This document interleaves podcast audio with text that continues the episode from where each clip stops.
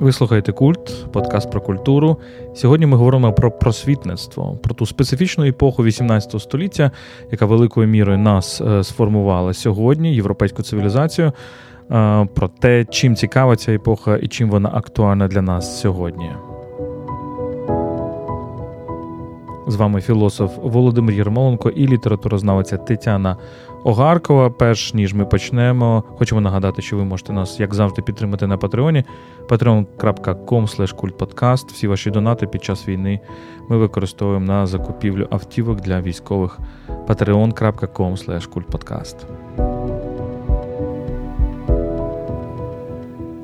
Отже, просвітництво надзвичайно цікава епоха 18 століття, так? Е, і такі фігури, як Вольтер, Дідро, Руссо, але також такі фігури, як, наприклад, Шодерло де Лакло, такі фігури, як Казанова, такі фігури, як Маркіз де Сад, так, е, такий лібертинський роман, любовний роман. От Таню, для тебе все ж таки для людини, яка спеціалізується на французькій культурі, чим для тебе можливо є просвітництво ця епоха? Ну, перш за все, просвітниця це епоха світла, це епоха світла розуму, це епоха впевненості в тому, що усе дійсно є розумним в якомусь сенсі, е, в тому, що ми маємо покладатися більше на наш розум, аніж на наші почуття, але очевидно, таке визначення є дуже спрощеним. Так, просвітництво протиставляє себе попереднім епохам, зокрема е, темним вікам, так, середньовіччю. Просвітництво це епоха анти певною мірою, великою мірою антирелігійна, антихристиянська, тобто розум, раціональність протиставляється скоріше таким релігійним забобонам. Але як ти сказав, навіть оцей список імен, який ти через кому так ми згадуємо, ми дійсно згадуємо і Вольтера, але з іншого боку, і Десада, так ми згадуємо лібертинські романи, ми згадуємо моралістів, тобто такі протилежності. Насправді, в епосі просвітництва є дуже багато речей, які є гетерогенними, не схожими один на одного. так, Тобто це і е, відвертий е, еротизм, е, так, от таких романів, і і, і, і садизм, так, Маркіз де Сад, так? А з іншого боку, це намагання. Створити ось такі філософські підґрунтя мислення про світ, яке би спиралося на раціональність. Я би так сказала, що просвітництво це епоха свободи. Так? Тому що це про те, е, те, що об'єднує так, ці протилежності, це епоха свободи, свободи від якихось попередніх суджень, свободи від релігії, так, свободи від певної мірою моралі, так, те, що ми знаходимо у Десада. Тобто, це це про, про самостійний вибір, про те, що людина є народжена відносно вільною так, і вона може робити цей вибір. І, власне, цей урок е, якби просвітництва він доволі цінний і в сучасності також. Давай його локалізуємо цю епоху. Так, ми говоримо про 18 століття, скоріше про те, що історики називають довгим 18 століттям, тобто не зовсім воно співпадає з власне часовими межами. Тобто починаємо десь 1688 року з так званої славної революції в Британії, з народження того, такого специфічної британської політики, де влада короля обмежена, обмежена парламентом. Е, е, палатою громад і палатою е, палатою лордів, і і це, власне, дуже сильно визначає, бо французи е, великою мірою це твориться в Британії і Франції, так, епоха просвітництва, і навіть можна сказати більшою мірою у Франції. Французи з великою заздрістю дивляться на на Британію. І і це великою ця британофілія французів вона дуже сильно визначає, тому що французи майже до кінця 18 століття залишаються абсолютною монархією. Так? Монархія не обмежена парламентом. От, от Дуже цікаво, що слово парламент, який, в принципі, французьке слово, воно й походить від parler, так, тобто говорити або латинське слово. От У Франції е, в 19-18 столітті досі зберігає інше значення. Парlement – це суд, це не парламент. Так? Це, Це те, де люди е, судяться між собою. Тобто, і тому, наприклад, тут е, я завжди задаю собі питання, чому французька революція певною мірою починається з цієї великої події зібрання етаженеру, так званих, тобто генеральних штатів. Так? Е, генерально, Ми так перекладаємо Генеральні штати. Це дуже дивно звучить насправді. Насправді, це зібрання певною мірою цього парламенту, феодального парламенту з усіх сторін країни, які мають обговорювати справи держави. І от цього не було у Франції. Тому ми маємо розуміти, в якому контексті власне це французьке просвітництво розвивається. Воно, в принципі, розвивається в контексті такої тиранії. І тому ми маємо Вольтера, який тікає з Парижа, тому що він боїться ув'язнення, тому що він був ув'язнений. Тому ми маємо Руссо, якого переслідують все, фактично по всій Франції, по всій Європі. От, Тому ми маємо Дідро, який теж опиняється у в'язниці в певний момент. Інша інша справа, що це зовсім не ті в'язниці, які ми знаємо з нашої історії, з російської і совєтської історії. Це такі дуже софт лофт в'язниці. Да, так, Тобто де... соціальне політичне підґрунтя, якби просвітництво, так дійсно ти абсолютно правий. Він різний в Британії і Франції. Франція намагається бути країною просвітництва без того, щоб мати цей політичне підґрунтя, політичний фундамент для цього. Це в цьому є певна різниця. Але з іншого боку, е, коли ти говориш в'язниця, це теж в принципі про свободу. Тобто просвітництво – це про свободу мислити, так про свободу протиставляти себе певній традиції, певній е, такі нерухомі конструкції абсолютно домодерні певною мірою. Так, ми можемо говорити про просвітництво як про певну таку модерну революцію, насправді, тому що вона про про сучасне суспільство, про те, що можна критично ставитися до усталеної побудови суспільства, так, до усталеної, значить, там сакральна влада короля, корони, монархії, як такої, сакральне походження влади. Тобто, це все те, що ставить під питання е, ці події в Британії, які з певним запізненням так, на століття століття, фактично, тому що французька революція це 1789 рік, тобто це ще ціле століття, так? Але от е, тому, що деконструкція. Оцієї е, устрою суспільного, так, е, даного наперед і нерухомого саме тому, що він вважається таким, який є природженим, який є природній, який не можна рухати. Так? Тобто це є така велика е, ліберальна, лібер... звільнююча така сила насправді просвітництва. Я би ще поговорив, знаєш, трішки відійдемо в бік е, і і поговоримо не про ті речі, які у всіх, мабуть, на слуху, що це століття розуму і так далі. Ми в кінці цього подкасту, мабуть, трішки підважимо цей, е, це визначення, а поговоримо про цю метафору світла. так? Французькою мовою це «les lumières», тобто про світла в множині, німецькою «Aufklärung» – прояснення, е, англійською «enlightenment» просвітництво, власне, наш, нашою мовою теж, українською, так? І і у нас тема світла дуже важлива для цього подкасту. У нас є розмова світла і темрява в культурі, і ми вас відсилаємо до цієї розмови. Що цікаво, що бароко, попередня епоха, ми про неї говорили вам, розповідали, у нас теж є епізод про це.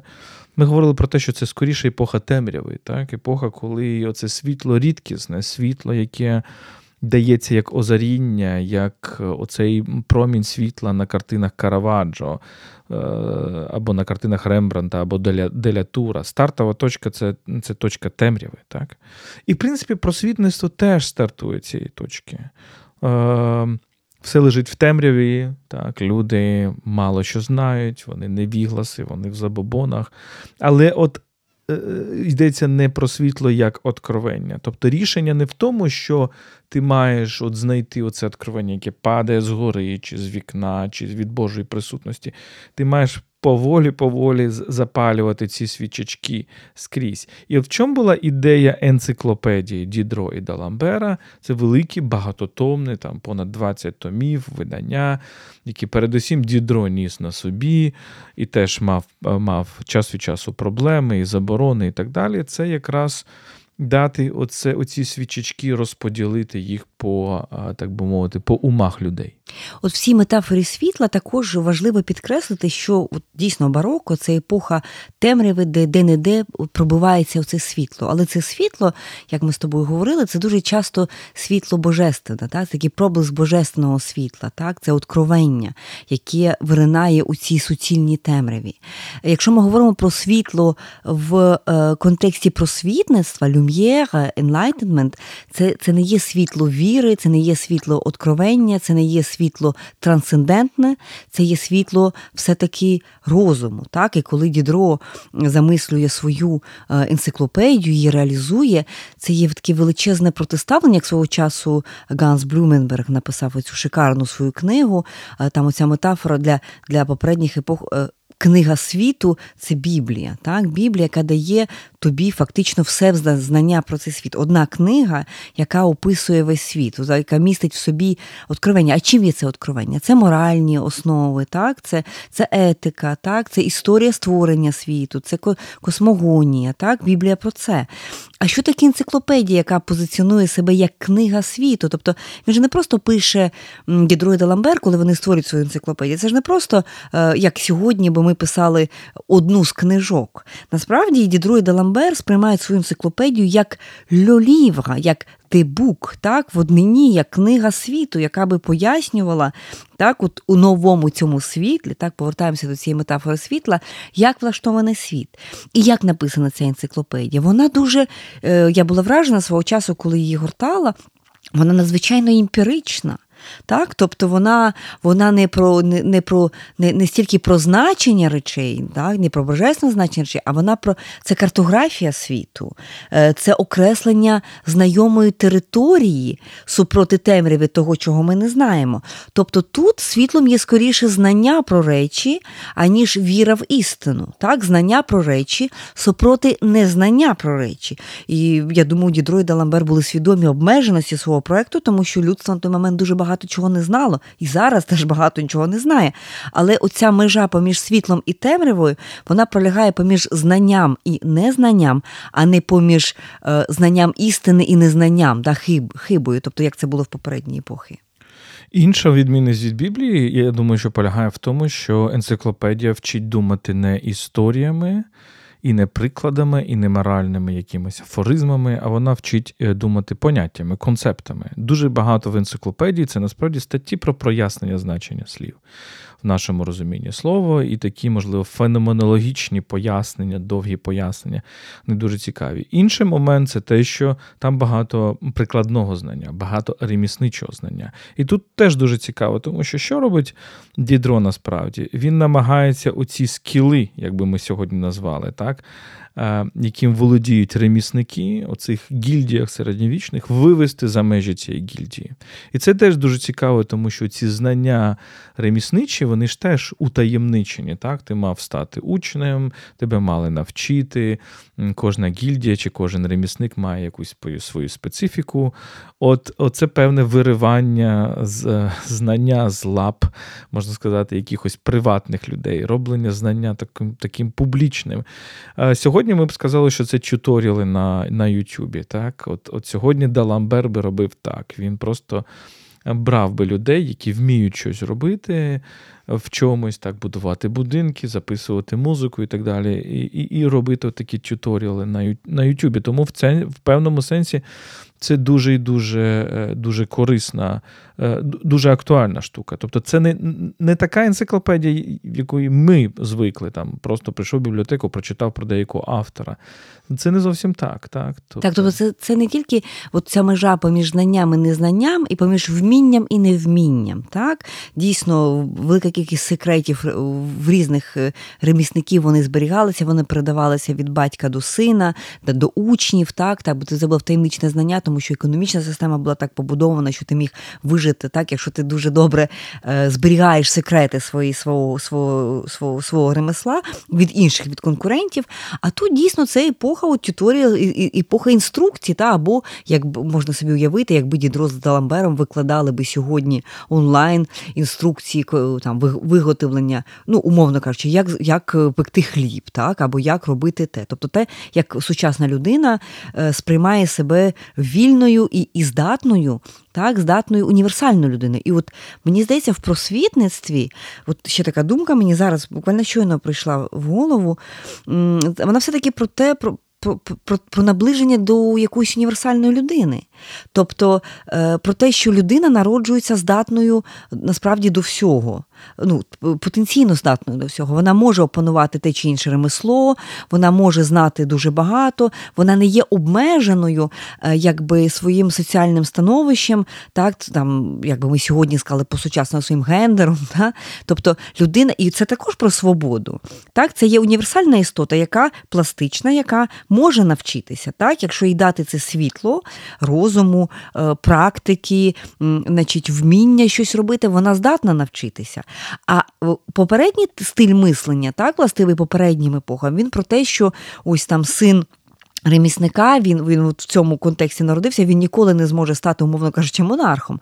Там, Демократія це теж про те, що людина є соціально мобільною, так, якби в межах суспільства вона може підніматися соціальним ліфтом, як ми сьогодні говоримо. Так, Вона може стати насправді. Ми ми, ми живемо в суспільствах, де фактично кожна людина може стати будь-ким. Ну, очевидно, є певні обмеження, є певні е, ну, перешкоди на цьому шляху, але е, ідеологія логічно, е, сучасний світ, європейський світ, наш світ також він про те, що ну, зрештою всі люди є рівними, так, і і ми можемо стати будь-ким, в тому числі і президентом. Чому ні? Так? Ми можемо це зробити. І і цей стиль мислення він от починається саме в просвітництві, саме з ідеї про те, що е, за допомогою цього світла, розуму, знання, вмінь е, ми можемо якби дати інструменти трансформації людям.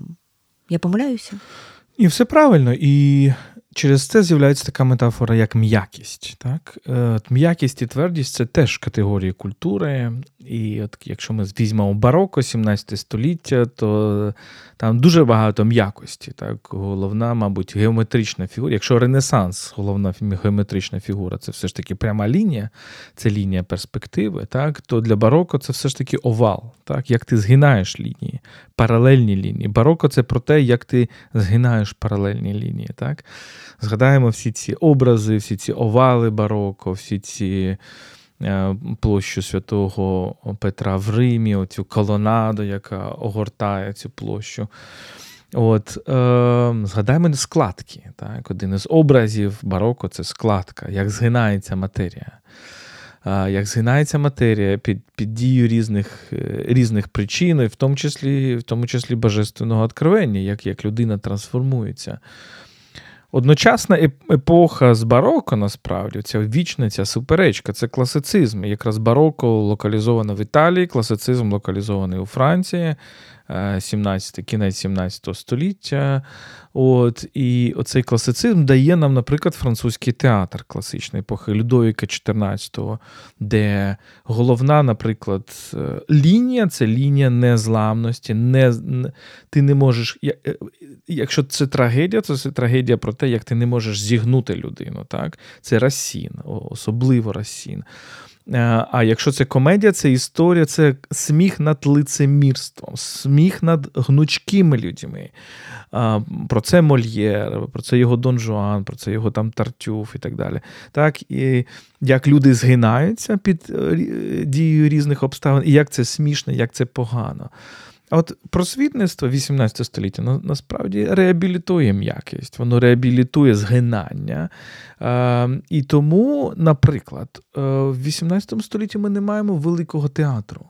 От театр це це все ж таки бароко, так? тому що це це Шекспір, це це іспанський театр, це це французький театр. А в 18 столітті його немає. Немає великого театру 18 століття. Вольтер себе вважав передусім драматургом. Він писав п'єс. Він, У нього є п'єса про Ідіпа, у нього є ще. Чи читаємо ми хоч щось з Вольтера, драматурга? В принципі, ні. А, Чому так? Ну Це певний, тому що Вольтер це для нас памфлетист, публіцист, людина, яка кидає певні стріли, але зовсім не людина, яка от відчуває, що таке оця не, твердість і незламність. Це дуже важливо. І і давай подивимося на мистецтво 18 століття. Це Рококо, от такі художники, як Фрагонар, як Буше. Це це матерія повітря, так? це це тіла сплетені з повітря, це одяг сплетений з повітря. Якщо для бароко головне в одязі це складка, то для рококо головне в одязі це прозорість, так? це повітряність. Угу, Так, саме так, абсолютно влучно е, ці ремарки про, про м'якість. Якщо згадаємо, наприклад, Руссо, я тут дещо відступлю і повернуся до ідеї цієї універсальної людини. Ти кажеш, е, в столітті просвітництва, ну більше ніж століття, немає театру. Так, можна погодитися, але що з'являється нового в епоху просвітництва, з'являється разом з Руссо оцей новий жанр автобіографії. Інтроспекції. І мені здається, це пов'язано з цією ідеєю універсальної людини.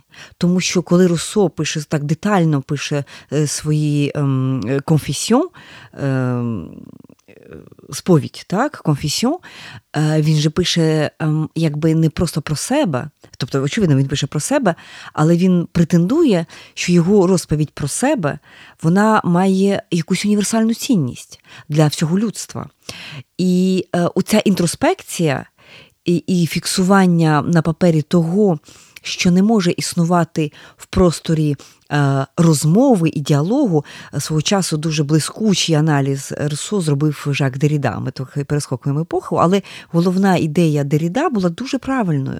Деріда про Русо говорив, що е, Руссо, власне, пише те, що він не може сказати тому що він говорить про себе такі не дуже приємні, якби публічно речі, які ніколи би він не зміг, не могли би бути предметом, скажімо, світської розмови, так, або якогось сократичного діалогу філософського, так, або якогось іншого форми ем, якби публічного мовлення. Він пише про себе. Він пише багато про свою сексуальність, про свою хворобливість, про свої стосунки з жінками.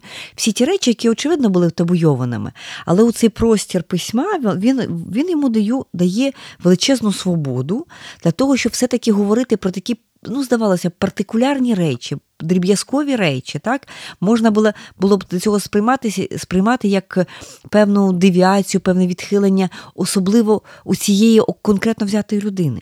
Але увесь пафос Руссо полягає в тому, що коли він говорить про ці речі, він говорить з певної педагогічної перспективи, тому що він думає, він абсолютно впевнений в тому, що це має універсальну цінність, тому що багато людей влаштовані так само, як він. Його сповідь потрібна не стільки не, не лише йому, вона потрібна іншим тому що вона відкриває іншим функціонування людської душі. І ось тут, мені здається, знову ми бачимо у цю ідею е, існування в просвітництві цієї універсальної людини, так? людини, яка буде значимою для е, для, для всіх, насправді, її досвід буде значимим. І оця гра в тому, щоб сказати те, що до того не ну, не можна було висловити, значно пізніше в Європі виникне психоаналіз, виникне Зигмунд Фройд, і взагалі оця техніка інтроспекції і так далі. Все це буде значно пізніше, але Руссо е, першим робить таку, такий досвід інтроспекції, абсолютно чесної, безпристрасної, безжальної, по деякому такому своєму роді, нейтральної, так, і і не, не лише заради самовиправдання, але заради того, щоб розповідати про людську природу. І е, оця розповідь вона має претензію на універсальність. Так, це дуже цікаво, і знову ж таки, це те, що відрізняє, наприклад, 18 століття від від, від 17 від ідеї драми. Тому що що таке театр? Це про дуже складний вибір, який ти робиш в конкретній ситуації. І навряд чи цей вибір е, є універсальним, тому що це скоріше твердження про те, що ось у тебе є вибір, ось і оцей герой обирає ось це. Так Антігона у Софокла обирає поховати свого брата, хоча вона вступає в конфлікт між сімейними відчуттями і громадським обов'язком. І ми насправді не знаємо, хто і як би вчинив е- зараз, так, так само.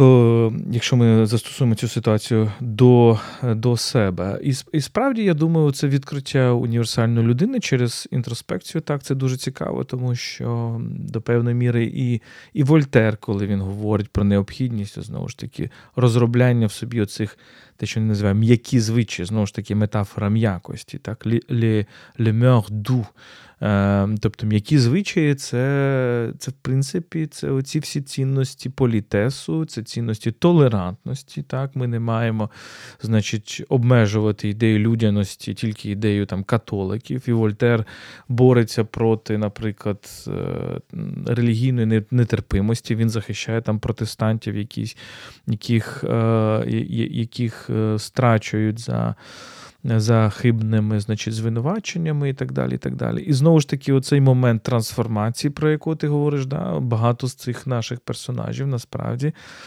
були ну зовсім не інтелектуалами від початку. Дідро був з ремісничої родини, Россо був з теж досить таки скромної ремісничої родини Женевської.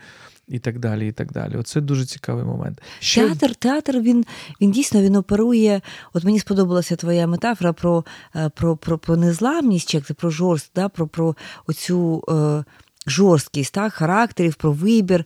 Тобто, це завжди театр, це завжди зіткнення різних точок, е, різних персонажів. В театрі не може бути гнучкості. Да, не так. може бути гнучкості. На, на, театр це не по не про компроміс. Не про компроміс. От якраз вона не крутилася на на, на язиці, це не не про компроміси, так? Тому що ні, ну можна собі уявити такий театр про компроміси, але його ніхто не буде дивитися, тому що глядач приходить в театр для того, щоб побачити е, множинність людських досвідів, які перебувають у цьому клещі ну, да, які в зіткненні. Це, це агон, звичайно, це, це агон. протистояння, це це, це битва, це завжди битва. І... Де кожен є незламним, де кожен кожен стоїть на своїх позиціях. Так, це, е, ну так, ми спрощуємо, але от приблизно так. І і катарсис, так, він відбувається ну, якби через от, власне зіткнення дуже сильних енергій. Так?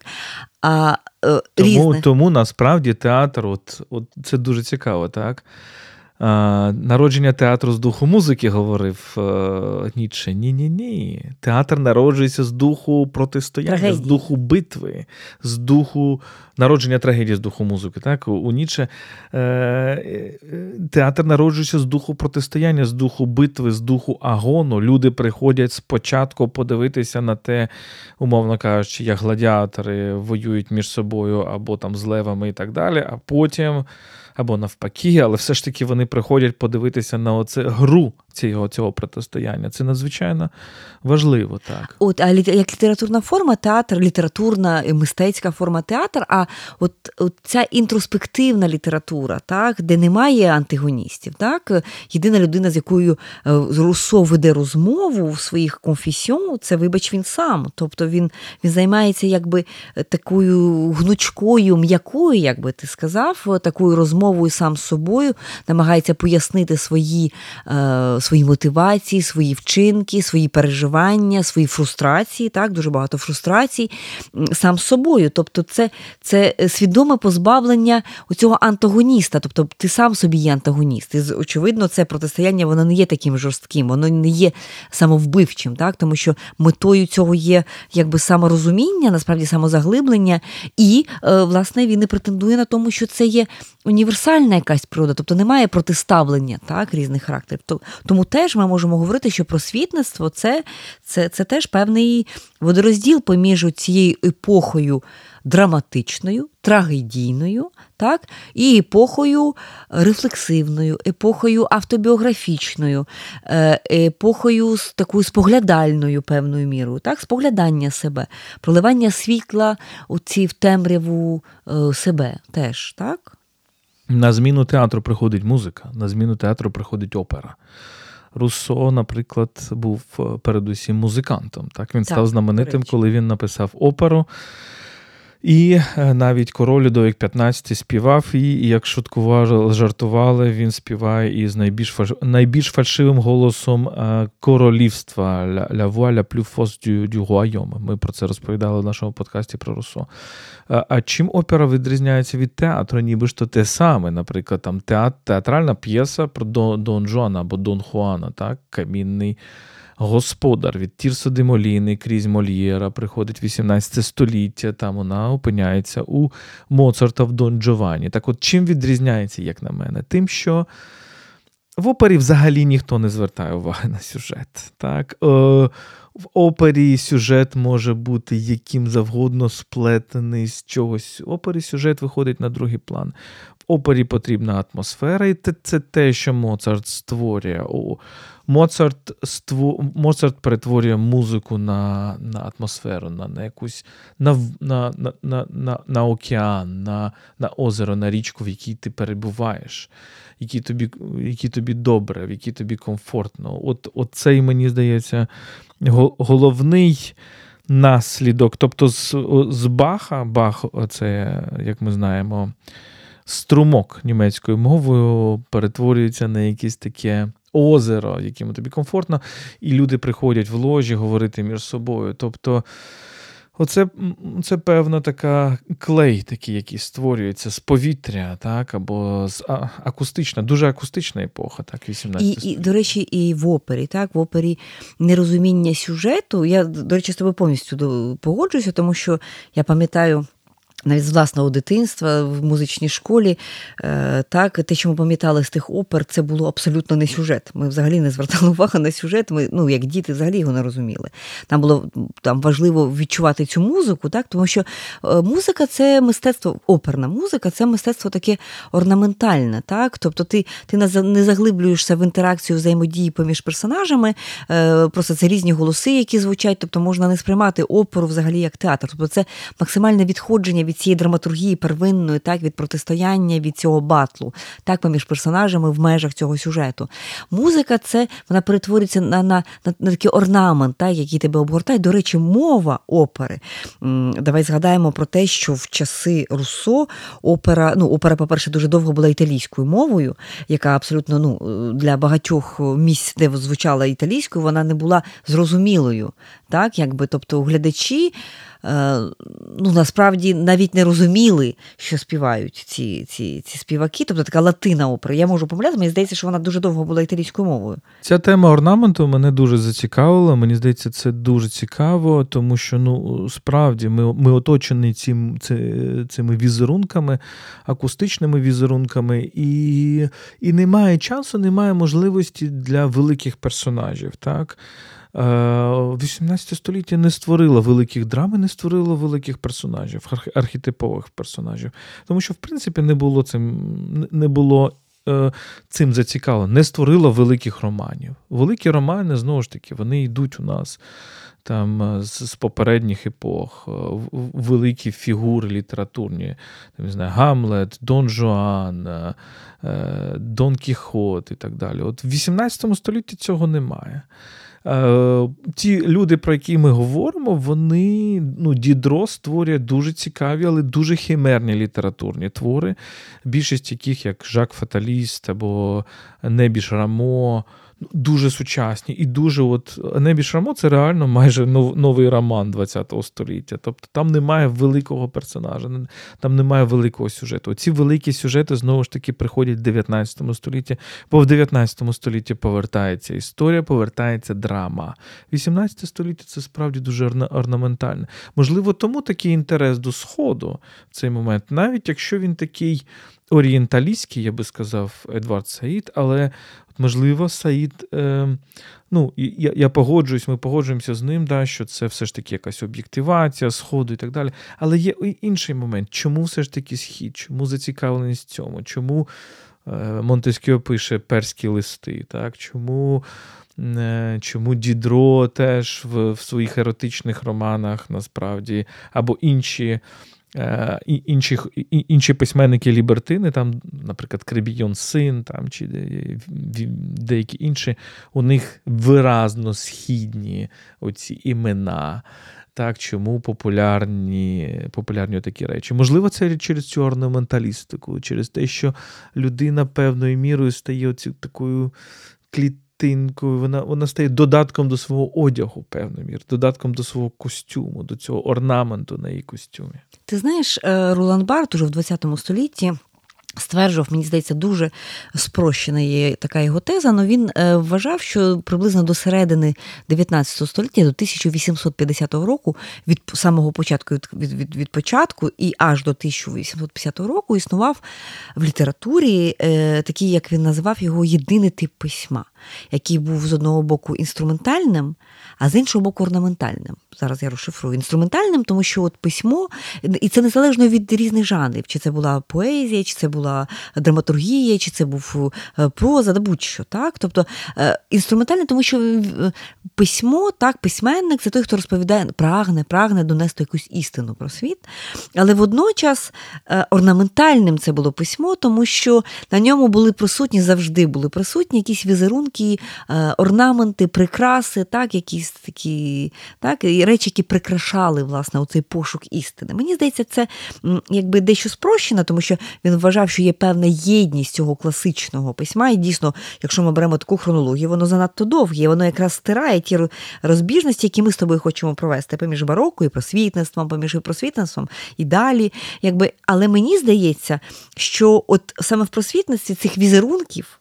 Так, якщо ми припускаємо, так і інструментальність, як інструмент, письмо як інструмент видобування істини про світ. Так? І орнаментальності, то от в просвітництві цієї орнаментальності дуже багато. От за... Я, Мені здається, взагалі, от е, ця епоха, Ролан Барт, Мішель Фуко, так, до якої ми часто повертаємося, люди, на яких ми вчилися, вони трішечки спрощували все, що передує. Передує 19 століттю. Це, наприклад, у у Фуко ця історія безумства аляш класік, класичну епоху або в, в епоху класицизму, по-іншому є переклади, але що він має на увазі? Він має на увазі не епоху класицизму, він має на увазі, умовно кажучи, от весь цю модерну епоху від Ренесансу до десь 18 століття. І мені здається, справді це спрощення, тому що ми бачимо, наскільки нюансованими і різними є. Оці такі моменти. Але давай повернемося до до цієї теми театр проти опери. Так, Це дуже важливе протиставлення. А, Фігури, персонажі проти орнаменту. І ще одне протиставлення, до якого ми можемо війти. І тут у нас з одного боку бароко, і потім романтизм 19 століття. І в чомусь ці дві епохи дуже схожі. так? А між ними оце просвітництво і, можливо, 20, друга половина ХХ століття. так? Е, це історія, це тема історії. От ти сказала так, про те, що енциклопедія Дідро і Деламбера це не історія, це географія, так, це картографія. І тут я абсолютно з тобою погоджуюся, тому що немає філософії історії в цю епоху. Знову ж таки, вся філософія історії, яку ми знаємо з вами, вона або належить 17 е, ну, недавно, або належить 17 століття, це такі фігури, як Босюе, французький філософ історії, католицький, де який бачить історію як реалізацію божественного проведіння, які бачать е, всі сенс, е, тобто. Це осенсовлення подій, так? З іншого боку, Джан Батіста Віко, Італія, знову ж таки, теж, скоріше, 17 століття. І потім це буде 19 століття. Це потім будуть такі люди, як Гегель, як Маркс, як перед тими Жозеф Деместер, як як я не знаю, Карлайл, Томас Карлайл в Британії. У Франції у 18 столітті цього не потребують вони, тобто не потребують цієї філософії історії, вони скоріше потребують цієї картографії. І це опис того, що є. Не те, як воно виникло і куди воно йде, і куди воно йде все, а опис того, що є. Таким є Монтескє. так? Дух законів.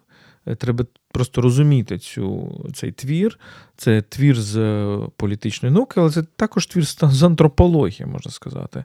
Політична антропологія це опис того, що є, опис того, що існує, картографія, так, систематизація тих законів, нравів, політичних систем, які існують. Так само енциклопедія Дідроїда Ламбера. Вона вона ось така. так? От твоя ем, попередня теза про про орієнталізм, про те, що про цю цікавість до до екзотичних культур, так, до до того, що перебуває поза межами Європи, його абсолютно легко віднести власне до цього цієї картографії. Насправді в просвітництві є прагнення накреслити мапу світу і розуміння того, що світ не обмежується. от Е, цією культурою, цією країною і так далі, без питання про стосунки так, поміж країнами, без питання розгляду питання, от звідки воно пішло і чим воно все закінчиться, куди воно взагалі прямує, яка є логіка історії, якими є стосунки.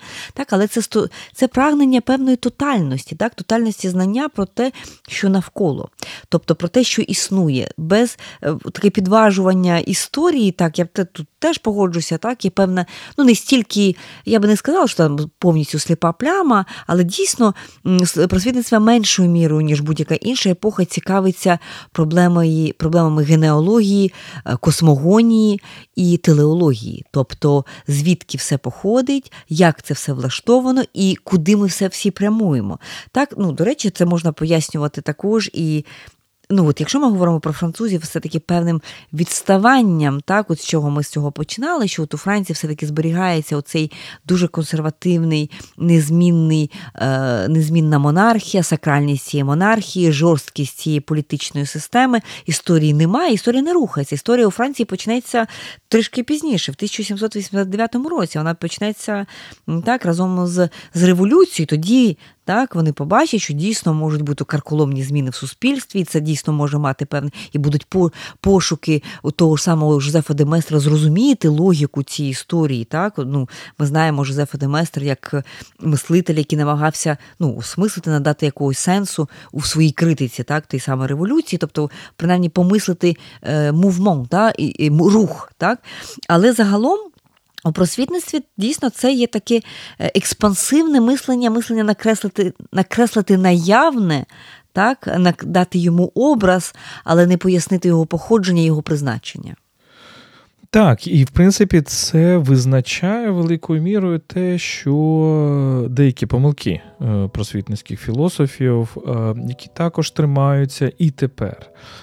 Е, і про це я пропоную поговорити вже в частині для патронів, е, невеличкій частині, десь 15-20 хвилин, е, де ми поговоримо про просвітництво сьогодні, чим воно актуальне для нас, чим воно, чого воно нас вчить. Ті, можливо, риси, які нам допомагають жити, ті риси, можливо, які нам заважають жити, так?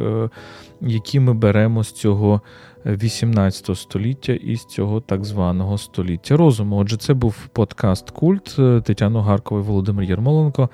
Не забувайте підтримувати нас на Патреоні. Всі ваші донати зараз під час війни ми використовуємо на автівки, на закупівлю автівок для військових, але також патрони отримують бонуси, бонуси довші епізоди. От зараз ми будемо е, говорити з нашими патронами про актуальність просвітництва сьогодні. А нашим іншим друзям, які просто нас слухають, дякуємо вам е, і до нових зустрічей. Слава Україні!